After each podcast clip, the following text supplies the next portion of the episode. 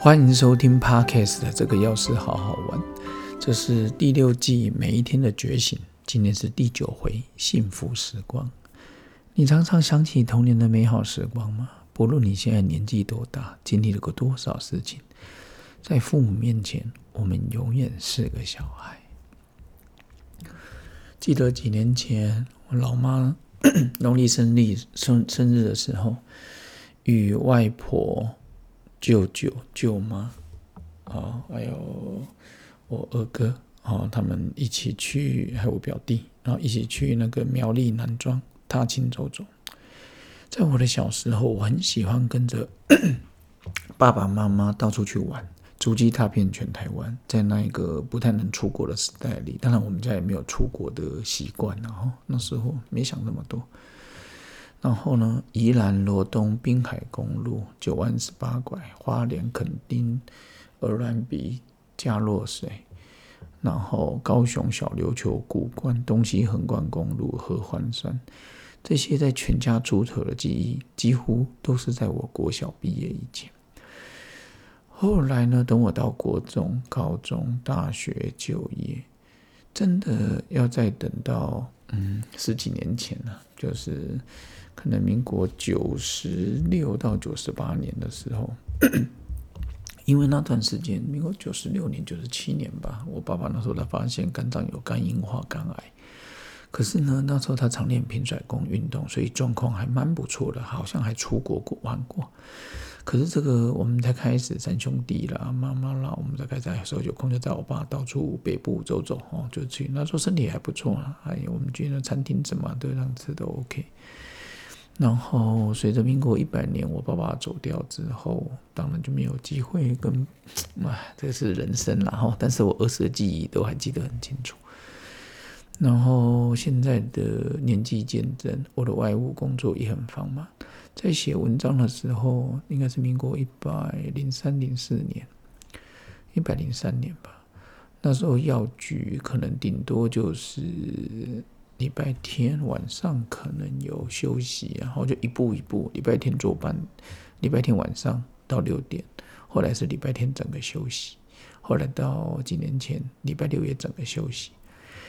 然后那时候的事情真的外务工作繁忙。然后你一百零四年就去正大读法研所，陪妈妈、陪家人、陪孩子的时间其实不多。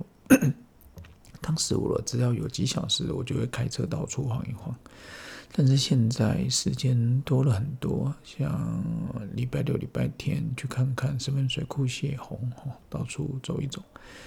然后我儿时的出游记忆，其实真的深深藏在我的心中啊。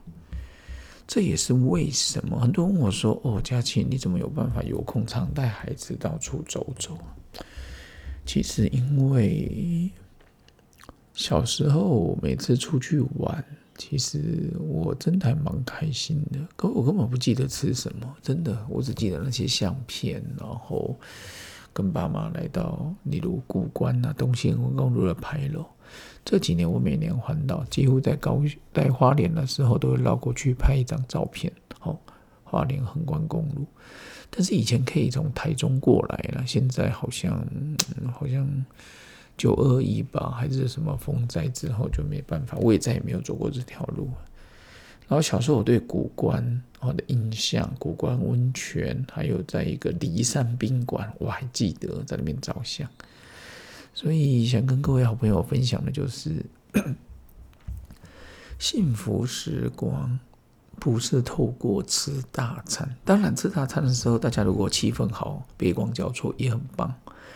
但其实我觉得，真正的重点在于一家和乐，真的，家里和乐幸福，粗茶淡饭你也开心。家里现在这个年纪，我要吃什么都可以啊。小时候可能父母出钱，那父母决定；而现在我觉得，我想要吃什么，至少吃上一顿没有问题啊。但是吃东西好像。不是最快乐的原因，我觉得气氛才是。所以，当我的孩子跟我讲说我陪伴他们的时间太少了，其实我就立刻做出个修正。那今天跟各位分享的幸福时光，也很好奇，各位好朋友，你的幸福时光是什么？啊，有机会呢，在 Podcast 的或在我的脸书都可以留言。那我想要听听看各位的幸福时光。那要记得，有爸妈可以教是一件幸福的事，所以能当个彻彻底底撒娇的孩子也是一种幸福。今天透过第九回的幸福时光，也帮我的回忆拉回到我的儿时。